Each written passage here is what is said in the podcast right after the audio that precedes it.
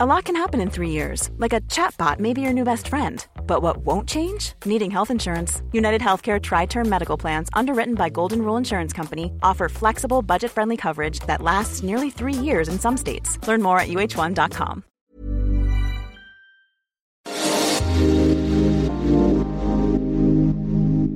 Lorraine, I've um, I've started the downsizing mission. I mean, it's going to be a long process.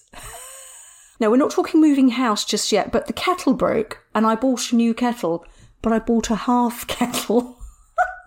because there's only really me and Neil, and um, every time you boil a kettle, you end up boiling like what two litres of water. So I'm saving electricity and I'm boiling less water and I'm having a smaller kettle. Is that a slippery slope? That's like a room in the home, isn't it? Where you just have your own kettle beside your bed, Trish. It's like the borrowers. You're becoming one of the borrowers. I know, exactly. You're not going to get a cup of tea when you come to my house, is basically what you're saying, because Well, you can only make true. two. That's true. I'd probably have to boil it. If I need to make a pot or two, I'd have to boil it a couple of times. Never Well, mind. you'll have to get another spare, bigger kettle, won't you? So you'll end up with two kettles in your downsizing quest.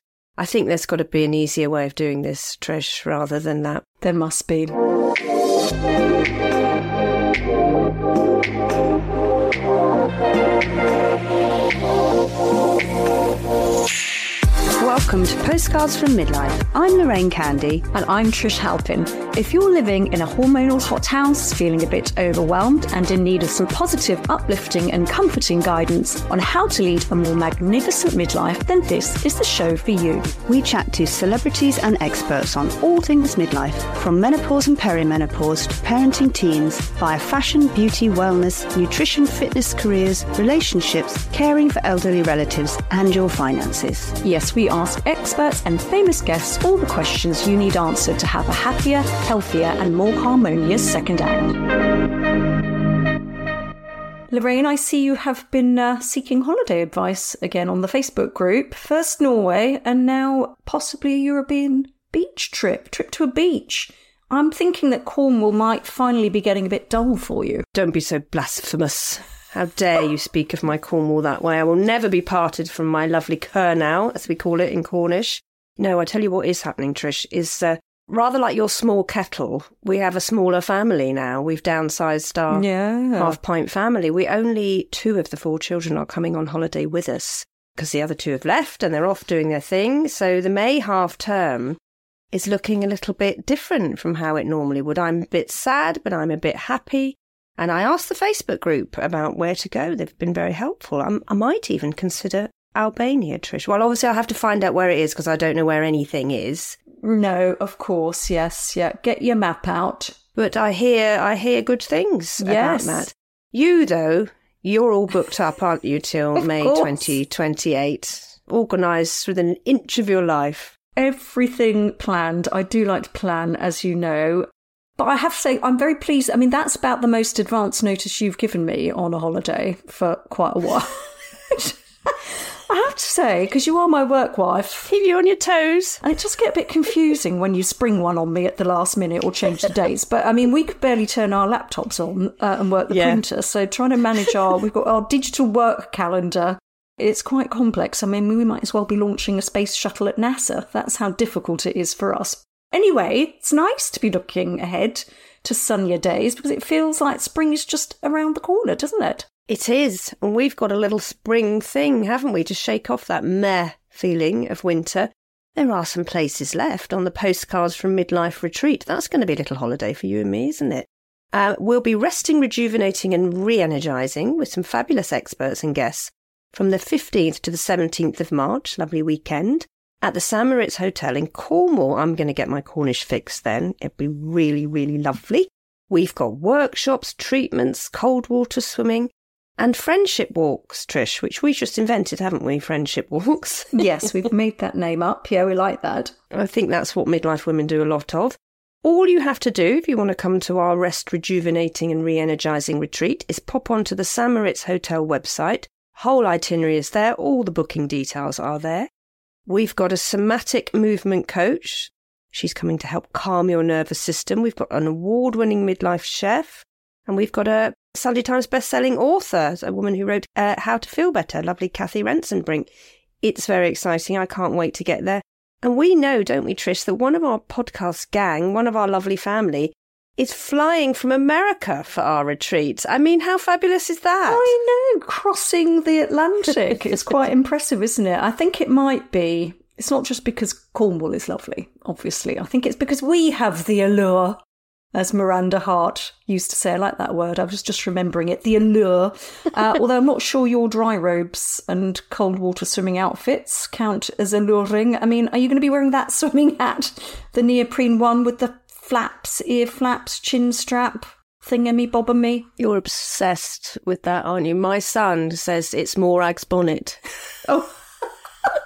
He calls you Morag, doesn't he? He calls me Morag. He said oh. Morag's got her bonnet on again. No, don't diss my neoprene hat. You're a little bit feisty this morning. What with all your fizzing around with your changing your ears, plugs and glasses and everything. Oh, I know. God, yeah, it's been a bit of a faff. Is the sap rising, Trish? Is it a spring thing? my sap is rising. Yes, I think it is. I think it's because I've made it through dry January, tick, frugal February, and now the sunny uplands of spring and summer await. what do you mean by frugal February? I quite like. Is that a thing? Is that a thing? Well, I'm making it a thing. I'm making it a thing, definitely. We're trying not to spend money up because we're broke from Christmas, especially those of us who went to Norway. Um, we are nearly out the other side. Um, and today's episode, though, we are going to spend a little bit of money now, frugal February, is coming to an end. We've got three cheery spring things to buy, haven't we, on our newly allowed shopping list? We'll be jibber jabbering about those. And then we're going to be meeting this week's special guest, GP and TV medic, Dr. Nighat Arif. She is going to answer all the important health questions and talk to us about why she's breaking cultural taboos to ensure every woman in the UK, whatever their background, can get the medical health they need. I can't wait to meet her. Yes, we love Nighat. Um, she's doing amazing work. But just quickly back to Frugal February, because now we've made it a thing. You've invented it. I think we've invented Frugal February, Dry January, Frugal February. But it does have its funny side because you know how you end up doing things like you try to run down the freezer and use up all the tins at the back of the food cupboard. Well, that's what I do. I don't know any of those things. I don't understand freezing. I don't know. I'm very undomesticated. I'm like Margot. I just wait for my people to do it for me. Well, exactly. But the thing is, we've got to clear out the cupboards. So February, boring February is the time to do it. So um, we had a great post on the Facebook group from Lorna who told us about playing freezer roulette. Um, you know, you know, because you can't either. Well, you won't know because you don't do it, but you either can't read what you've written on the freezer bag, or you didn't bother. What you label it before you freeze it. Exactly, you write on the bag what it is. Who has time to do that? Well, but then it saves you cooking something else further down the line. It's all about the batch cooking coming up on the show in a couple of weeks. It's coming up on the show because I know I've got to get my head around it. Yeah. You've got to get your head around that. But, you know, it sort of smears off or you can't read it or you didn't write it in the first place. This is what I do. I think, oh, I, it's brown and lumpy. I'll know that that's spaghetti bolognese, of course. And then, of course, you don't because it's all brown and lumpy, all the stuff. Um, anyway, Lorna says, I'm playing freezer lottery tonight. Anyone else joining in? We just hope it's savoury raspberry sauce with leftover chicken. Might be too out there for the family. Well, that is the risk. That does sound pretty unpleasant, but it does sound that it's going to be a common mistake, isn't it?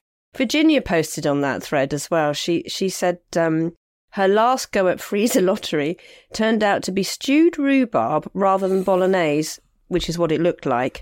But it went really well with the pasta. Who's to say you have to have rhubarb for pudding anyway? What are the rules?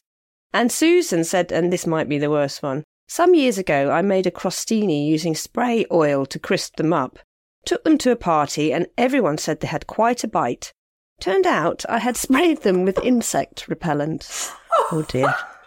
That's not a freezer lottery roulette, but it's it's pretty good one. So thank you very much for that one, Susan. And I have to say, I think I'd take insect repellent over this one from Cheryl who added that her husband's burger turned out to be black pudding. Now, vegetarians, the idea of black pudding. It's just frozen blood, isn't it? Black pudding. Pig's blood, frozen. The idea of having that lurking in the freezer, but I have to say we have got some of that lurking in a freezer. Uh, Neil's a bit partial. he's also got an enormous haggis for some reason. Taking up about half a drawer in the freezer. It's very annoying, the haggis. I've got to say what my son always says. Whenever he hears a funny phrase like that, he says, You're an enormous haggis. Oh. you say, Oh, for God's sake, who's turned this blah, blah, blah, blah, blah? He says, You're a blah, blah, blah, blah. So you're an enormous haggis. I think that's the start of gaslighting. That's another story. Is it different one? It's a different one. We'll go there another time. well, you know what you could do with that disgusting haggis? You Yes. could leave it out for um, the podcat Margot to munch on. Oh, yes. She'd blow up like a balloon, wouldn't she? That might cheer me up. Like, I must stop being so cruel to that cat. You Maybe must. that's what I should do. Margot March, not frugal February. I'll have Margot March. I'll be kind to Margot. We'll give it a go. Let's do it.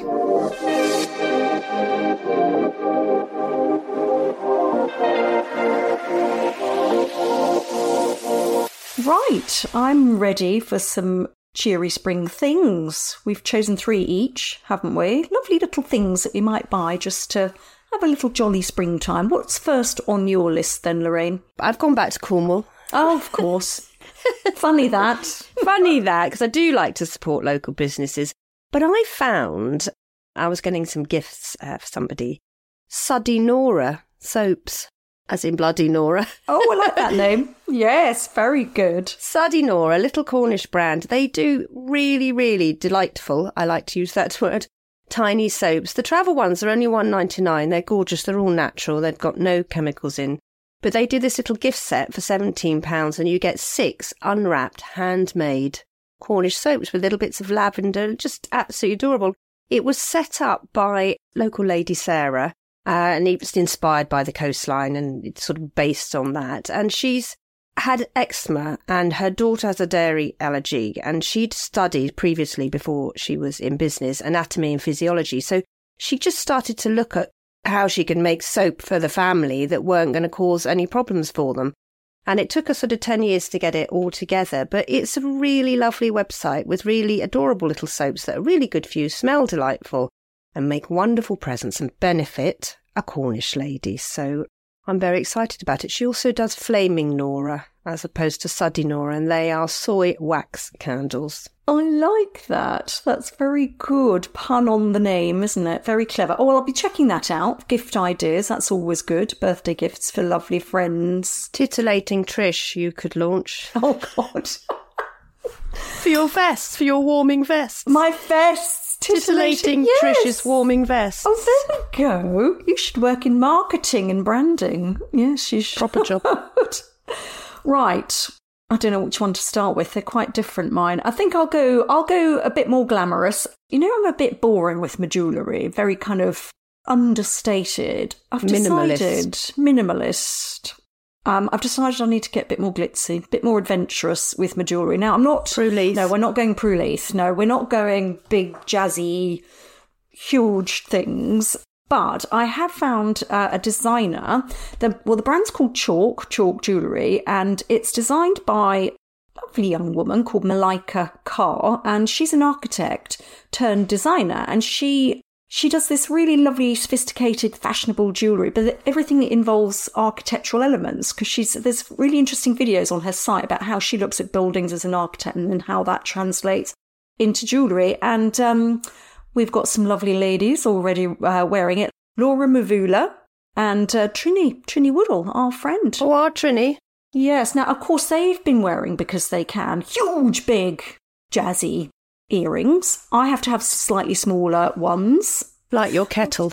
Why my kettle? Exactly. But but a smaller version of everything for Trish, yes. Yeah, scale it down, scale it down. So um, she's got these amazing, they're called Mayan hoops in um, silver and mint enamel, which are about £150, and they're based on Frank Lloyd Wright design, which I really like because I visited a Frank Lloyd Wright house when I was in America once. Yeah, so I really like those, putting those on my birthday list. But she's got like lovely little stud earrings that start from £25. So like you, it's just that thing of trying to support women doing their own brands, being female entrepreneurs. Um, so that's kind of where I'm looking to. So you're not going to be getting any massive, big, jazzy, colourful earrings on me. Don't worry about that. But, but bigger than normal. Bigger than normal, a bit more statementy than normal, but I won't, uh, you wouldn't be able to wear them with your swimming hat. Morag's bonnet, no. Right, next, number two for you. Right, well, I've moved from flaming Nora candles to the flaming flower, and I'm not sure how you say this, of the anthurium. So this is a plant. So I had a little moment when, uh, obviously, when you do your frugal February spring clean and you Yes. walk around and you think, what will brighten up this room that hasn't been decorated 4,000 years and ruined by the children dragging their bags along the walls and all of those things? I will buy some flowers. And then I thought, well, that's a bit expensive, you know, frugal February, buying flowers every week. Yes. And even though they're very affordable in Tesco's. And then I thought, was, is it sustainable if they're that affordable? Are they being flown in? Blah, blah, blah, blah. Went all the way around in my head. And then I thought, you know what? I'll just get a really vibrant plant. So I went to look for something that maybe you would have on the set of White Lotus. Oh, okay. And I found a flaming flower of the anthurium, which is What? it's a little bit sort of I don't know. I'm going to say sexual. Don't know why I'm saying that. It's like a lily, but it's really bright red. It's really gorgeous. Um, Yeah. And I've just bought a big one. It was eighteen pounds. Patch plants do them as well if you want to do them. It's bright red. Eighteen pounds is about the same as three tulip bouquets from Tesco's. It's huge. It's gorgeous. Got a really nice pot that I dug out of the back of the shed to put it in. Oh, nice. And every time I walk into the kitchen, I think, oh, what's that gorgeous thing in the corner there? so that's my cheery spring thing, but it's got to be bright. Yes, but the fly in the ointment of this, of course, is that we both have poison fingers, don't we? So, so we're going to be checking in on the flaming flower of the anthurium to see how it's going over the next few weeks. I did read the thing this time, you know, I read the instructions. Don't overwater. I think that's been my mistake, maybe in the Oh, past, overwatering. It just looks very hopeful and vibrant and sexy and gorgeous. I just don't think it can die. It's too glamorous to go, Trish. My mother in law brought me a really beautiful indoor cyclamen at Christmas and absolutely gorgeous, loads of flowers, loads of buds on it, and she's amazing at plants. I mean, the day she What left, I mean, within a week, Trying to find a way out. it was starting, it was, it's finding a way out. Ringing Dignitas, trying to leave. I can't tell her. I can't bring myself to tell her. It's awful. I've, um, I don't know what I've done. I've even got a friend who works in a garden centre and she didn't know. So I thought, well, if she doesn't know, she said they're very difficult, those plants. So that, that gave me some hope. Continuing on with the sort of nature theme, I've gone a bit spring watch because obviously that's our favourite springtime show. I've gone a bit spring watch. Solitary beehive. Have you ever heard of such a thing? Sounds like a trend, hair trend. Oh, the big old hair beehive. Yes. Solitary beehive, yeah. Look at that woman in the crowd. She's a solitary beehive in the crowd. Oh my goodness. I had one of those once, but that's another story I'll tell you about. Anyway, I'm going to give you a little lesson. Guess how many species of bees there are in the UK? Well, not enough. But, uh, so we say 12. 250 species of bees. Wow. It's a lot, isn't it? Bumblebees, yeah. There are 24 bumblebee species, and the bumblebees are solitary. So you know you always think of like bees being in hives. You think all the bees they go they're in a they're not.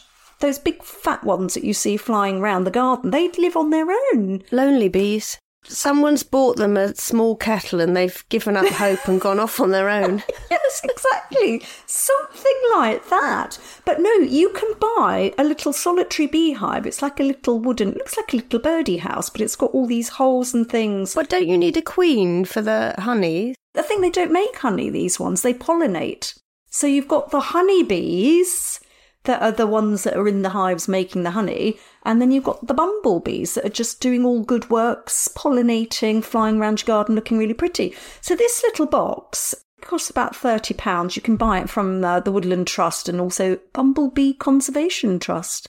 What does it look like? Well, it looks like a little birdhouse, but with more holes in it. They've been designed to attract non swarming bees. I can give you a couple of names the red mason bee, the leafcutter bee, and um, they're really nice to have in your garden because it's a little home for your bees. And the roof section flip, flips up, and there's a perspex kind of covered tray. So you can have a little little look inside and see what it's doing, and monitoring its larvae activity and development, things like that. Isn't that nice? There's your spring watch moment. I'm going to get my little 12 year old Mabel that for her birthday in May. I think she'd love that. Right. Third lovely thing. I'm back on my interiors because obviously frugal February, I've spent a lot of time looking at the. Well, I haven't been out, Trish, have I? I haven't been out. I've been at home. No, exactly. Nobody's been anywhere. No one's been anywhere. Um, and little things popping up on the internet because I was looking, you know, for nice things for the house. They're kind of crafted concept stores. It's a new trend. Mm, okay. So they're people gathering stuff together that doesn't nec- isn't necessarily interiors, but it's a thing that might go with a thing, something they've seen on their travels.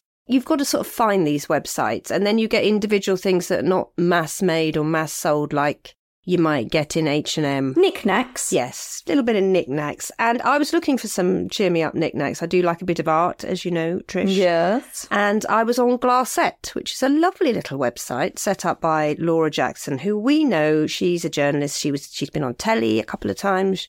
She's a sort of doer upper of houses, but she's got a really nice eye. Her taste is lovely.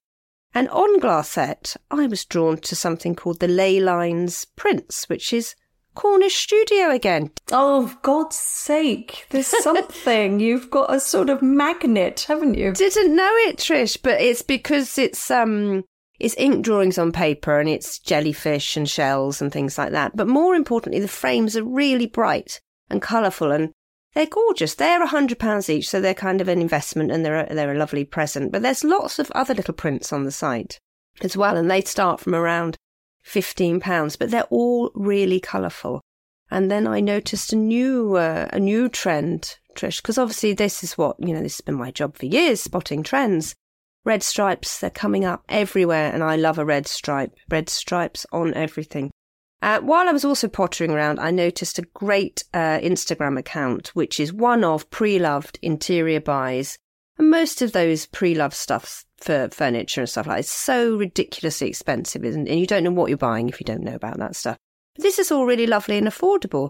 And it's kept London, K-E-P-T dot London on Instagram. They get nice things, they pop them up and you just buy them, buy them on Instagram. I had a little bamboo table I wanted to buy, but someone else got it before me. It was only 30 quid. Oh, that's nice. Is it like a vintage so you can put your own stuff up there? No, it's not. No, it's it's curated. It's a concept store. It's curated, yeah. You don't want any old tat on there, do you? Any of that rubbish up there. Two pound fifty for a spare bra you've never worn. It's not that. Oh no, it's not that. What have you got for me? What's your final thing? Well, I always like to see what's happening on the museum website shops. So I was having a little ponder at the V&A and I noticed these fabulous deck chairs.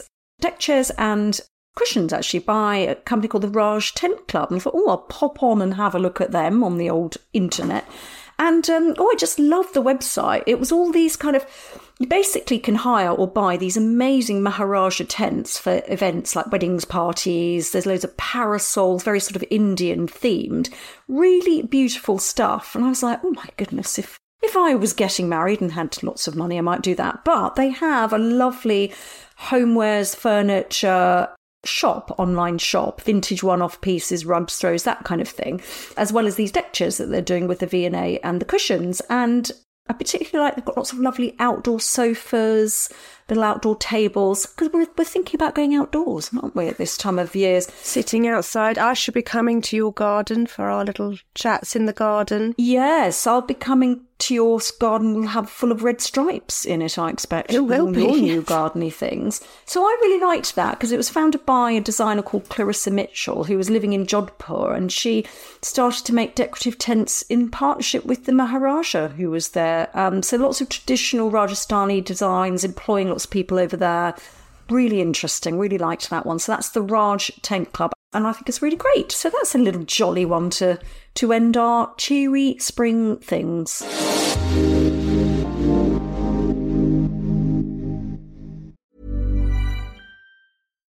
One size fits all seems like a good idea for clothes until you try them on.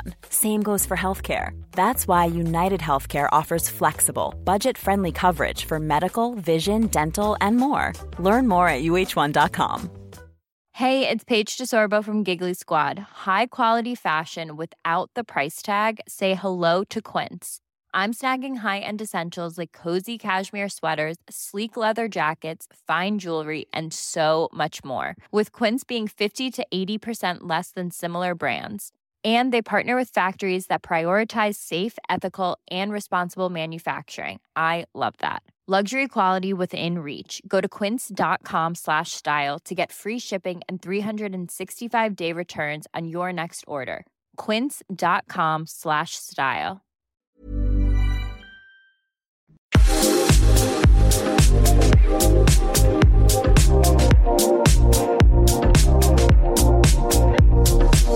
It's time to invite you into the doctor's surgery as we meet one of the most exciting female medics we've ever had on the show.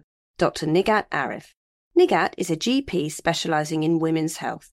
She started her media career in the most contrary way possible by taking to the youth obsessed TikTok to talk about the menopause. Her smiley energy, positivity, and astonishing ability to explain complex health issues simply caught the eye of telly bigwigs. And now Nighat is a resident doctor on BBC Breakfast and ITV's This Morning. She has broken the mould for telly doctors as a hijab wearing Muslim who isn't afraid of mentioning vaginal moisturizers while urging all women to carry out regular genital self examinations on primetime telly. We all have a lot to thank Nighat for, not least her mantra for women of all backgrounds to find their voice when it comes to seeking treatment at the GPs. Nighat, 40, came to the UK from Pakistan aged 9.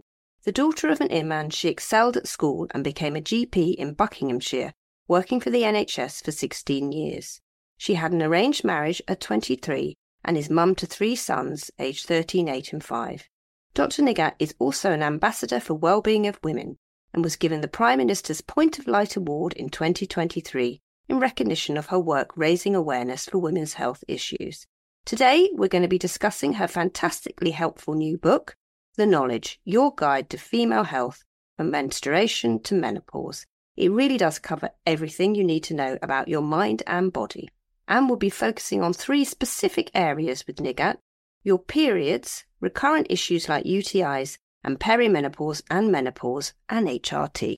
Welcome to Postcards from Midlife, Dr. Arif. Thank you for having me. I feel like this is three years in the making to try and get ourselves organised. We're busy women. We are. Well, you particularly. So, uh, you know, you're you're absolutely everywhere. First of all, I want to say thank you for the book the knowledge. It is so helpful. I mean, it really is. It's just so, so helpful. I'm gifting it to everyone, giving a copy to my uh, daughters as well. I think we should begin with your work on the front line as a GP, treating women of all ages and all backgrounds. Now, we hear from our listeners who are all midlife women. They find it hard to get what they want from their GP. It's a thing we hear again and again. So, how do we, from the other side, make the most of our first visit to the GP when we're talking to them about what we're going through in midlife. What do we do right and what do we do wrong when we go to the surgery as women patients? Here are my tips as a NHS GP that I know it's very hard to get an appointment with me, but I have like a five point plan. Number one is that as women, you know your body. So please start writing down your list of symptoms, regardless of how banal they are. Number two, when you phone the GP at the surgery, ask for someone who does women's health. That might be me, it might be a locum doctor that's come in that day. It actually might be the nurse that is in the surgery who's gone off and done her menopause training. Number four, when you book the appointment, ask for a double appointment and on the day, come with somebody who is able to advocate for you if you're just one of those individuals that can't advocate for themselves. Because I feel that it's such an easy word for us to advocate and band around, but not all people can do that, especially if English is not your first language.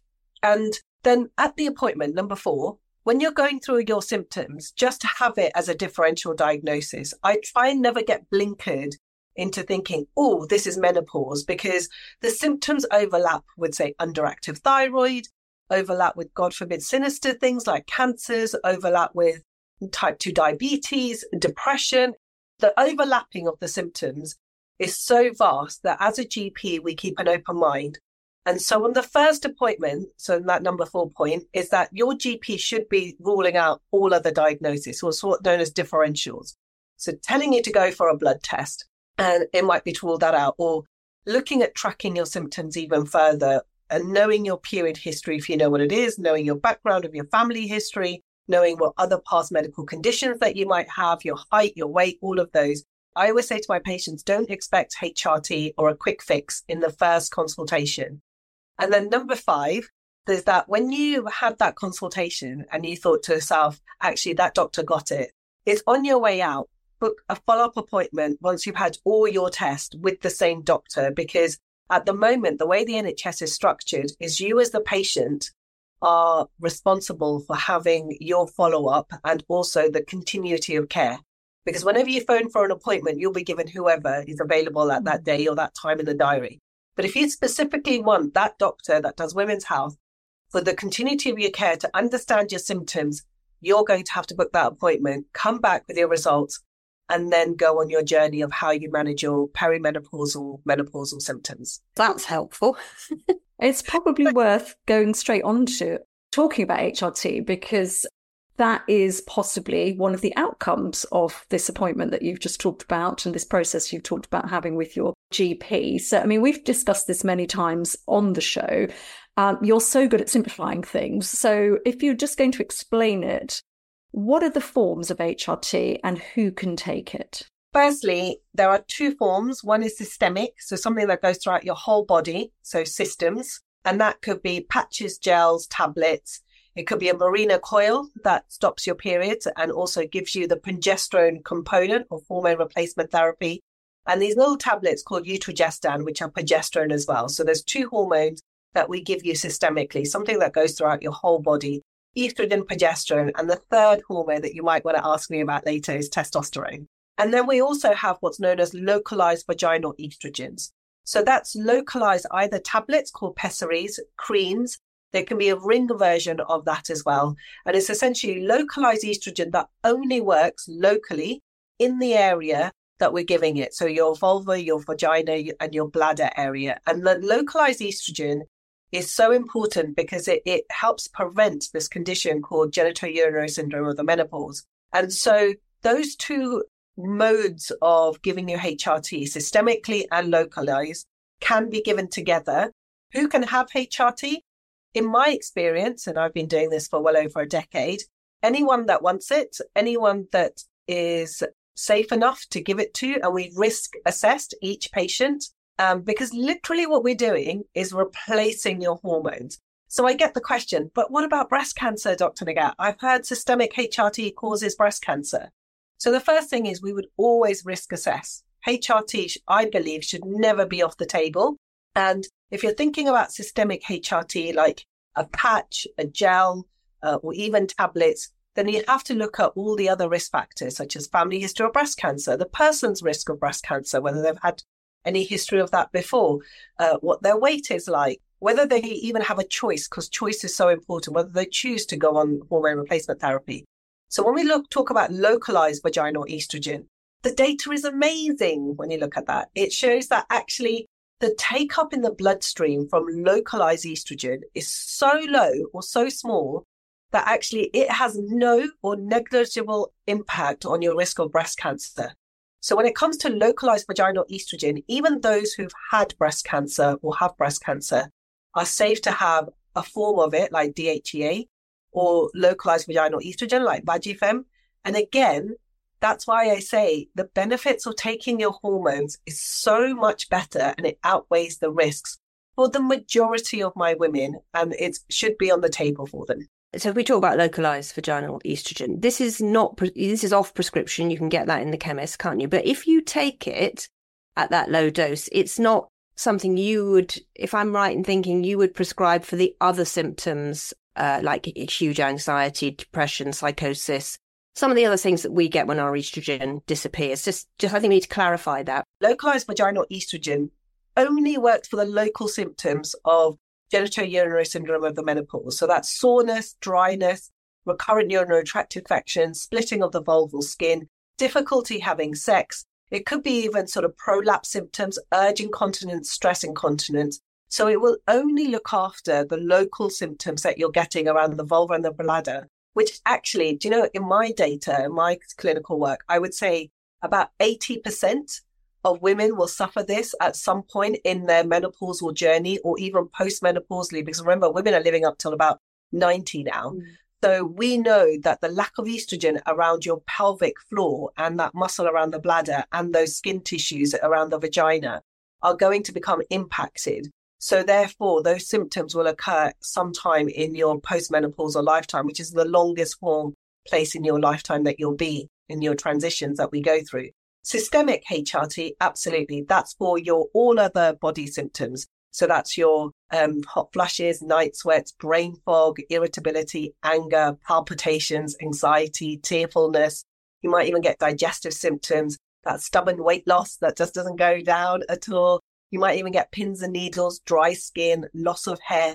And this is something that's really interesting because if you look at culturally at different cultures, Turkish women complain of tinnitus a lot more and also a burning roof sensation in their mouth. Japanese women complain of, say, aches and pains and shoulder aches. And funnily enough, this is the sort of thing that we find that we get lost with the all over body symptoms by saying, oh, it's hot flushes and night sweats. But if you look at sort of ethnic minority community women, particularly South Asian women or Black women, hot flushes isn't what they complain about. They complain about mostly physical symptoms like aches and pains all over their body, something known as arthralgia.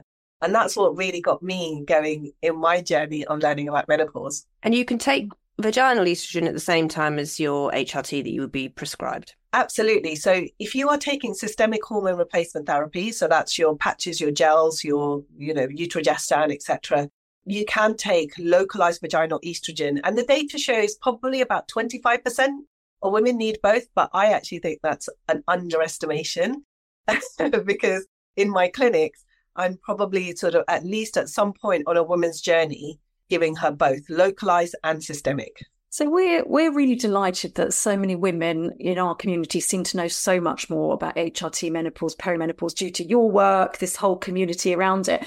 But there are still some areas of confusion. And one of the big ones is how long do you take it for? So once you've got through, you've got, you've had your menopause and you're feeling really good. Like for me, for example, I'm 56 now and I've been feeling great since I started taking HRT for five, six years.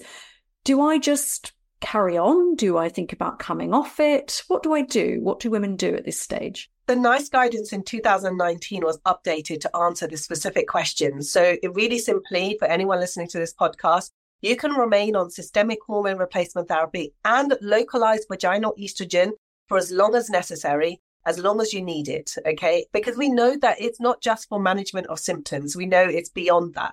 So, giving you systemic HRT and localized HRT not only prevents genitourinary syndrome of the menopause, but it really is showing more and more data for your brain health, your heart health, and your bone health. So, giving you systemic HRT, I would say in your case, risk versus balance. So, we always have to reassess by year on year, see whether it's still something that you are safe on, and look at titrating the doses but yes, a lot of my patients are staying on much, much later into their life. Topical vaginal estrogen, I just say low dose twice weekly, say something like Vagifem or Gina over the counter, lifelong. That's what you can stay on. And I'll tell you a really quick story. About three weeks ago, I put a Mirena coil in in an 83 year old because she wants to carry on taking her low patch estrogen. I mean, she's 83, but honestly, this woman behaves like she's 30. She plays tennis three times a week. Um, she's so active. She's still working. And I think that we've got to get beyond age as being the sort of determinant of this is how long you should stay on five years. Mm. Utter rubbish. You have to listen to the woman. She knows her body. For women who still have that fear around it, also to know that it doesn't, it's not an overnight cure, is it? Some women react very badly to progesterone, for example. Some women take it and say this has made no difference at all because the dose is so low and they're fearful of going up. So you, you need to test, don't you, over a sort of three to six month period of what works for you when you first start. If I have 10 women that come and see me and I start them on HRT, I would say about seven out of 10, I am going to be tweaking, tweaking, tweaking to the dose, the type, the way they take it, how they take it for about three years. So I, as much as I love hormone replacement therapy, when it comes to systemic hormone replacement therapy, I have that really frank conversation with a patient sitting in front of me. And I say to them, this is literally an investment because we don't have an exact science. I wish I could do a blood test that would say to me, right, Lorraine needs this much of estrogen and this much of progesterone. Oh, and she's not progesterone sensitive and she's not estrogen sensitive. This is her body composition in regards to fat, because we know that we produce sex hormones through our fat cells. We just don't have anything like that at the moment. We are so behind in all of that data. So it is an art rather than a science. When we ask you about UTIs, women really struggle with these and find themselves having more and more of them in, in midlife. Can you explain why we get them and what do we do about it? So I'm turning 40. I never got urinary tract infections apart from when I'm pregnant uh, or if I'm breastfeeding. And the reason I mention that is because when we're pregnant and we're breastfeeding, and then as we head into perimenopause, our estrogen levels are decreasing. But estrogen is so important for our bladder and our vulval health as well. And we're only recently on the precipice of understanding all of this because we used to think for women, if they had UTIs, you just probably needed to wash better. And I honestly, it really infuriates me that those were the guidelines we were telling women. And also, we after sex, when actually we need to be thinking about the role of estrogen. And essentially, we've realized that one, estrogen is an immune modulator. So your immune system uses estrogen. We have a lot of immune cells in around our vulva and our vagina and our bladder. Estrogen also helps boost up the lactobacilli and the coliforms in our vagina and vulva. Estrogen, a third of it, all our immune system sits in our gut as well. And our gut is from the tip of our tongue all the way back to our anus. And because of our anatomy, our back passage is very close to our vagina and also our urethra where we pee from. And we get lots of bugs in our back passage. So the most common one is going to be E. coli, but we can have Proteus, Klebsiella, all sorts of different bugs that sit around. So we need that protection from the back passage to our vulva and our vagina. And one of the ways is doing it is to keep that, what we say, turgor, that um, strength and that ability to fight off all the infections.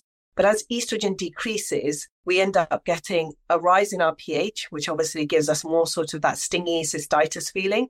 It also means that the barrier is lost in regards to protection against bugs traveling around up the urethra and causing a urinary tract infection. That's why the number one thing we should be thinking about for women who've had a baby and they're breastfeeding is genitourinary syndrome of the menopause. It, we have to think beyond urinary tract infection would you offer it to younger women, women then? So, for example, if you're, because I've had UTI since I was 16, 15, 16. And I know lots of them, I do a lot of work with young teenage girls, lots of teenage girls, is that this has never come up. They're constantly still mm. told, stay cleaner, go on the pill, you know, it's it's your fault you, and up to you to sort it out. So would younger women benefit from vaginal estrogen or is that too early?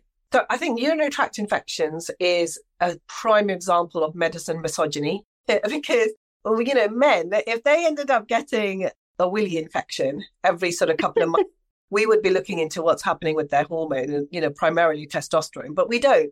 We have never done that with women. And so we've left them to say, oh, but it's such a common thing.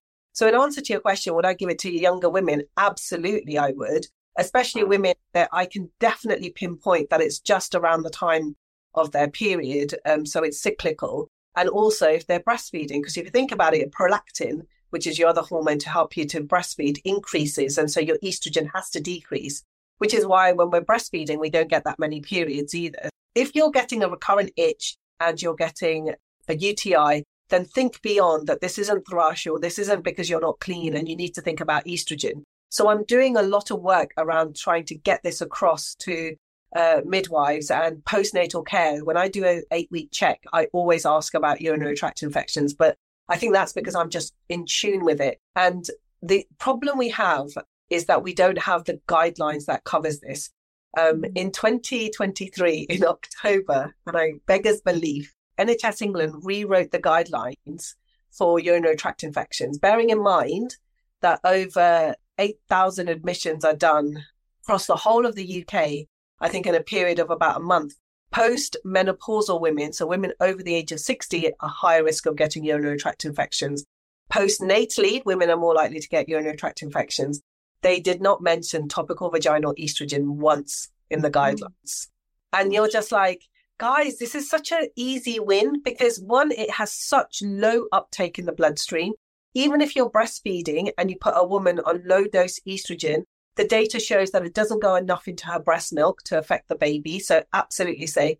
Also, you're giving her back her hormones, which she's lacking on. But we just have this huge fear of hormones over time that women have become scared of their own hormones as well. I'll let you into a really sort of interesting insight. If a man has prostate cancer and we remove his prostate and he's gone through all the treatment and he's been given the five year all clear. Do you know what? Even if it's prostate related, testosterone related prostate cancer, you know what we do after the five years that's clear? We give the man testosterone. You get testosterone about if you say your libido is affected. It's the it's a really weird narrative that feels like continual medical gaslighting, doesn't it? Absolutely. And therefore, I think that denying women say topical vaginal estrogen, which time and time, and now global data has shown is so effective at low dose and so safe. And even if you've got breast cancer and say you were on aromatase inhibitors, you can have DHEA, which is a derivative of, say, testosterone and gets converted into low dose estrogen to treat the symptoms. Uh, it's barbaric to leave women without hormones for their vulva and their vagina and allow them to be exposed to, you know, genitourinary syndrome of the menopause. Whereas we would never dream of doing that to men. Never. Can I just clarify? Because obviously you can buy it over the counter, as we've said at the pharmacy. But would you recommend that somebody goes to their GP first just to check everything out? Uh, we don't just want hordes of women going straight to the pharmacy now and buying over the counter unless they've actually spoken to a GP and had other things checked out. No, I do want hordes of women going oh, to. Good. Okay. 52% of my population are female, and they're all at some point going to go through perimenopause, at some point have some babies. And this is where we need to empower women to understand their hormones a lot more, which is brilliant, like podcasts like this, but also uh, so that you've got an actual clinician who works and this is embedded in research and it's evidence based data. And then, secondly, we need to empower pharmacists as well. So we can't just think of the GP being the, the be all and end all that is able to empower you. A lot of my pharmacists are fabulous. So at the moment, they have a specific criteria. So any postmenopausal woman who's having symptoms of vaginal atrophy or genitourinary syndrome of the menopause can go and get it from their pharmacy. So please never hesitate. Go. You don't need to go and see your GP. If you're younger in your perimenopausal age at the moment, just because of guidance, and again, I think we should relax this guidance, um, is that you can go to your uh, GP first to have a discussion, have a discussion with your midwife. If you're a younger woman taking, um, we, don't even get me started on, on the pill. Is there an interaction on the hormone levels there? Is there any need to see a GP to say, look, I'm on the pill? Because I, I can't tell you how many teenage girls I encounter who are going through hell with this. So, topical vaginal estrogen in regards to younger women and oral contraceptive pill, you will need to have that discussion just because the pharmacist isn't licensed to give it over the counter to you. But in regards to the interaction between the estrogen and in the combined oral contraceptive pill and say Vagifem or Gina, which is the vaginal estrogen, actually no, because they're completely different derivatives and forms. And we know from lots of data that Asian women go through menopausal symptoms a lot earlier than their white counterparts. So up to maybe two to five years earlier than their white counterparts. And it's not like me to get urinary tract infections, but I know I'm heading towards perimenopause and it's not like it suddenly happens. It's a very insidious drip by drip effect. Mm. And I got three urinary tract infections in the space of six months, which I managed, and some of them I self treated by getting over the counter antibiotics. Even for me, to join up all the dots, I realized, oh, it happens just before I'm due to start a period. I think this is definitely because it's a drop in estrogen. But actually, it's been a massive game changer for me. And so I think that's the thing. If you had known, Lorraine, or if you'd been able to advocate it, if you understood our hormones a lot better, I think that's the frustration of it all the amount of angst and pain and embarrassment and loss of earnings, time off work, ability to socialize, all of those things that get impacted, which we take for granted. But you only realize that when you are suffering with, say, a UTI, because a UTI, like you feel rotten, absolutely rotten. And it's so mm. undignified. Like it's not something you can tell people as well. Oh yeah, I've got a urinary tract infection. Yeah, I mean, I've spent nights sleeping on the floor in the loo, and I've been to A and E three times with. I've had kidney infections. I mean, and it's we have a WhatsApp group for the the women that I know who go. Through, it's just terrific. I think we should move on to periods. I mean, that's probably a whole other two hours of discussion. We could talk to you for hours, Nighat. So I'm learning so much, even though we've been covering this for a long time. I'm still learning the whole UTI thing, fascinating. But periods, again, I just think women really struggle with this during their menopause because you have this idea that oh, it'll just get lighter, it'll just get less, and then it will just stop. And of course, that isn't what happens. And women can end up with incredibly painful periods, very long periods. They're all over the place. And I love in your book, because it's aimed at young girls, women, every age, that you talk about the fact that there is no normal with periods. And they can just do all sorts of different things. But in midlife in particular, at what point do you think I really need some help here? What kind of help can I get? any point that your periods are impacting your quality of life, that's when you need help. I don't mind if they are too heavy, too light. It's anything that's impacting your life because you know what your normal is. That's why I think it's so important to learn to track your symptoms and know what your periods are from a really young age. Bearing in mind, not everybody is going to have the normal perfect period because you mm. could have endometriosis, adenomyosis, fibroids, polyps, you can end up having sort of PCOS. So we always forget about PCOS as well and the perimenopausal journey. Birth trauma can impact your periods as well, stress, anxiety, underactive thyroid condition. I mean, the lists just completely go on on what can impact your cycle. So therefore, anything that's going to impact your life, that's when I need to hear from you as a GP. So the other thing I think that comes into your book, which you and you say on telly, and you you're just brilliant. You're out there. You're saying self examination, super, super important. Know your body and your vulva and your vagina and your breasts well. So, how do we do that? When do we start? And how often do we examine ourselves? As soon as possible. When you are like eight, nine, because now I'm seeing nine year olds coming in with periods, etc., who've started their periods. Ah.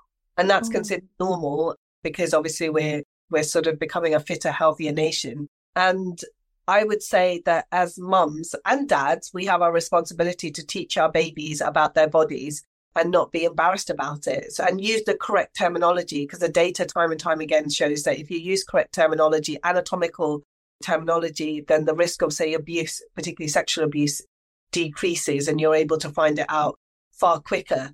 I would love to go into manufacturing with one of the dragons to actually get a proper mirror that you can use because there is no mirror that I can find that to have a look at your vulval tissue at the moment. So if anyone's listening, I want to go into market with Dr. Nighat about like formulating a sort of vulval mirror, then that would be amazing. Because uh, learning about your anatomy, becoming less taboo around it, no young is too young. I mean, I've got nieces who are five and six, and I use anatomical words with my nieces about them when I have them, and they're more precious to me, I would say, than my three sons. And that you're doing it to see what's changing and what's normal for you, so that when you go to the doctor, you can say, This has happened and it's not normal for me. Absolutely. Because the only person, and I keep saying this, who will know you the best is you. And the best person to advocate for you is going to be you. From my clinical experience as a doctor, if you trust your body and you think, right, this is the difference between what I'm used to, but now this has changed means that as doctors, we should be listening to you and trusting you. And so there's a less risk of gaslighting. Not that I'm saying that it doesn't happen. It definitely, unfortunately, still happens. Read any articles or papers about medical gaslighting, it happens. But I'm more likely to believe a woman telling me this is what's happening and this is what she's been tracking than what's written in a textbook, if that makes sense. Mm. And that sort of knowing yourself, and we were talking about periods and it becoming a problem, is again, women being told they need to have a hysterectomy. That is such a huge thing to get your head around, or even to think, actually, I'd prefer to have a hysterectomy than to be living with this. At what point or how do you come to the decision that actually a hysterectomy is what's needed and the best thing for me? I've had a lot of these conversations with my patients over the years, and it's usually a conversation of, say, two minds. So the patient um, having autonomy and understanding the reasons why a hysterectomy would be more beneficial than keeping their womb. There are lots of different reasons why hysterectomy is necessary. Uh, fibroids being the biggest reason. Um, it could be endometriosis, severe endometriosis, which is debilitating, adenomyosis, which is affecting them as well, and also, I would even put into the mix choice as well. If you've got problematic, annoying periods, women do have a choice to have a hysterectomy. Sometimes there are emergency reasons why we would do a hysterectomy, uh, cancers being one, birth trauma being another one, accidents being another one. The thing that I think that saddens me about hysterectomies is that because we have such little research in endometriosis, adenomyosis, and fibroids, uh, we're just like, let's whip out the organ. Let's not do more research into this. So the end stage for any woman with any of the major gynecological issues, which gives her issues with sort of problematic periods, is well, let's whip it out. And we don't do that for any other condition. We don't say, do you know what, your kidneys being a problem, let's whip out your kidney, mm. even though you've got two kidneys. But it always frightens me. And I suppose this is sort of a woman to woman answer rather than a clinician answer that we are still so low in regards to medical management that the only result that we can give a woman is surgical management and just say to her, right, we'll whip out a whole organ just because this is becoming a problem for you. Saying that it's life changing and it's life giving to so many of my patients who've had their womb removed because the life that they had before was not worth sort of living at all. And I'm always an advocate for not just survival, but women thriving. So it's, they're very difficult choices. Can I ask quickly about antidepressants? Because this has been a huge controversy for women asking for HRT. And there is a sense that in America, particularly, there's a lot of research going on. Why are so many women over 40 on antidepressants? It's a, it's an overprescription epidemic in America. And I think that we hear it all the time. I've been offered antidepressants. I was offered antidepressants twice before HRT.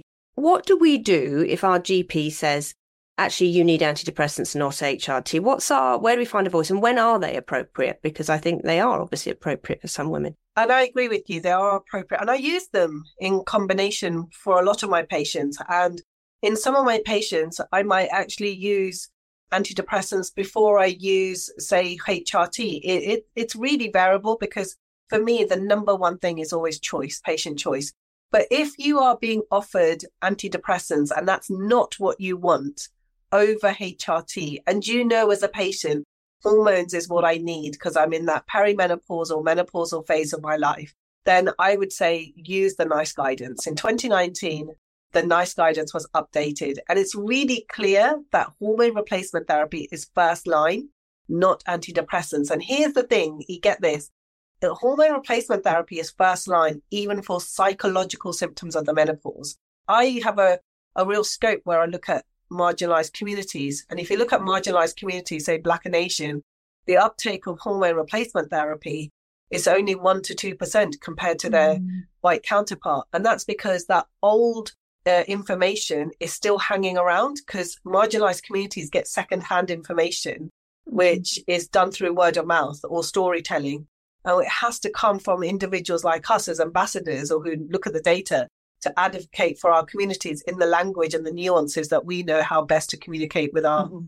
with our mm-hmm. groups. Mm-hmm. And that's kind of where your career has has gone, isn't it? Because also you're a practicing GP, but you are on TV all the time um, as a Muslim woman talking about these topics very openly, very knowledgeably. Are you seeing an impact within your communities? I am. It happened again completely by mistake because I never wanted to be on TV. In fact, when Lisa Lisa Kelly and I, who's the producer of BBC Breakfast, we were just reminiscing because it's three years since I've been doing BBC Breakfast and this morning. And she goes, Do you remember when I rang you to come and talk about menopause on the sofa?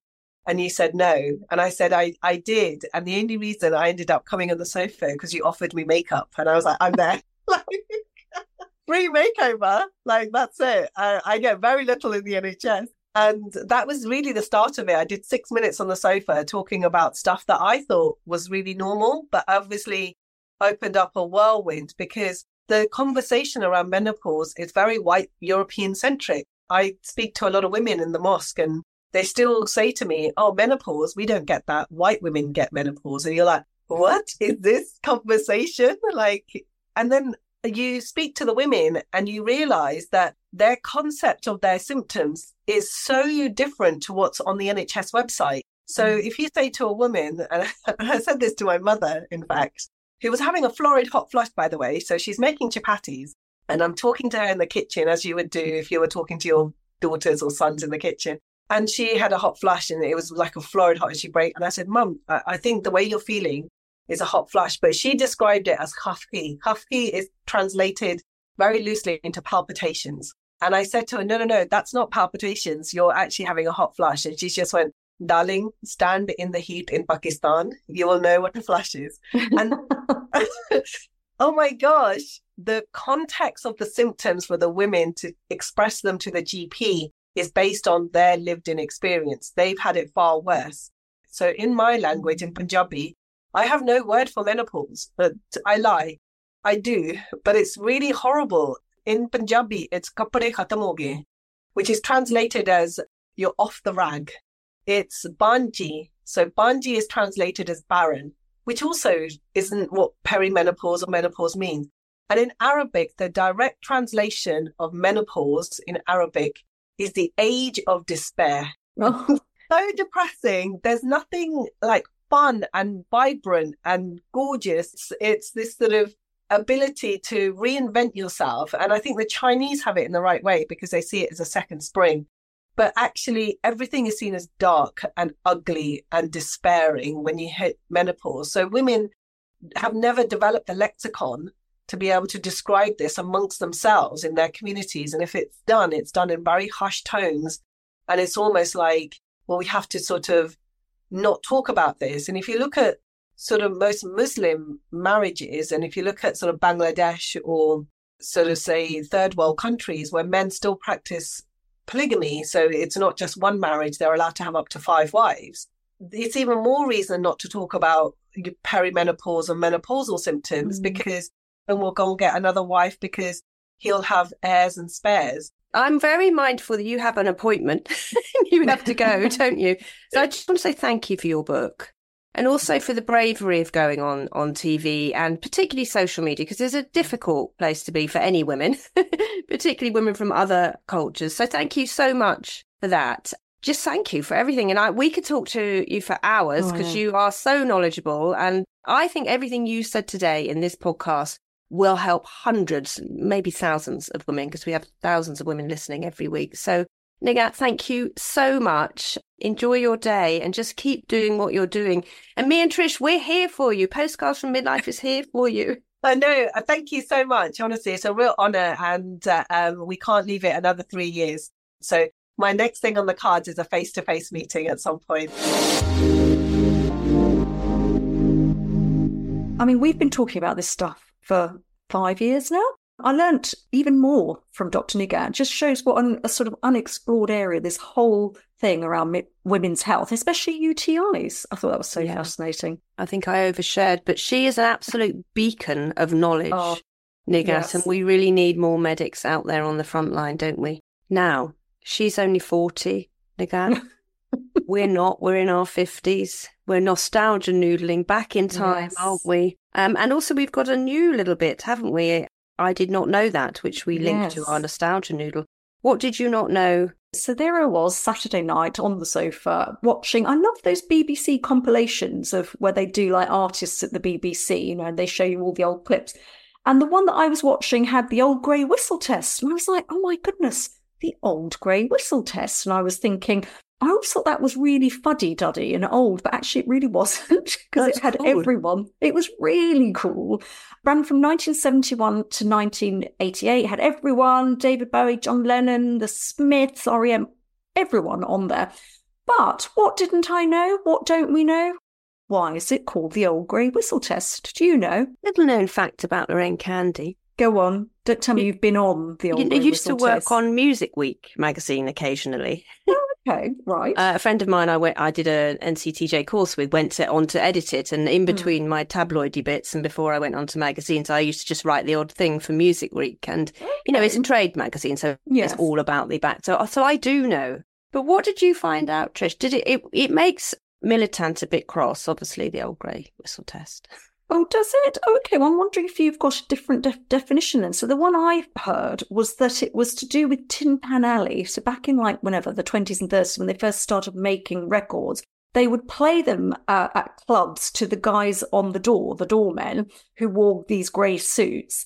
And if they started whistling them, they knew they would ah. have a hit on their hands. So a record would have the old grey whistle test. So how does that upset militant? Well, it does upsets militant because it's asking two men again. Oh right, to, yes. to, to, to, to, for our whole benchmark of whether something is good, popular, yes. will be listened to. Okay. It's based on two men in grey suits, which is basically the story of my life. Oh, Two older true. men in I grey mean, suits. exactly. And that was donkeys years ago. I don't know whether any women ever presented the old grey whistle test. It was always men, wasn't Would it? Janice not have presented it at some point? God Maybe rest her soul. did. I don't know. And then I did like the logo. You know, it was that sort of outline of I think it's a man. I have to say, picking in like uh, in outlined in stars.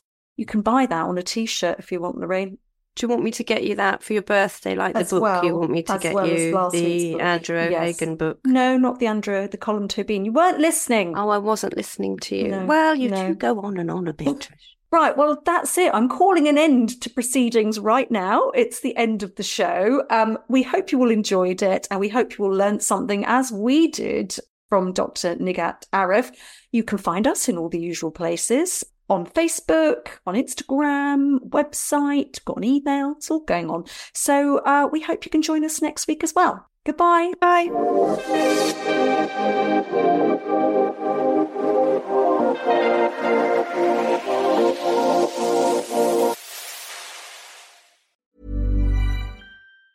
Planning for your next trip? Elevate your travel style with Quince. Quince has all the jet setting essentials you'll want for your next getaway, like European linen, premium luggage options, buttery soft Italian leather bags, and so much more. And is all priced at 50 to 80% less than similar brands. Plus, Quince only works with factories that use safe and ethical manufacturing practices. Pack your bags with high-quality essentials you'll be wearing for vacations to come with Quince. Go to quince.com slash pack for free shipping and 365-day returns.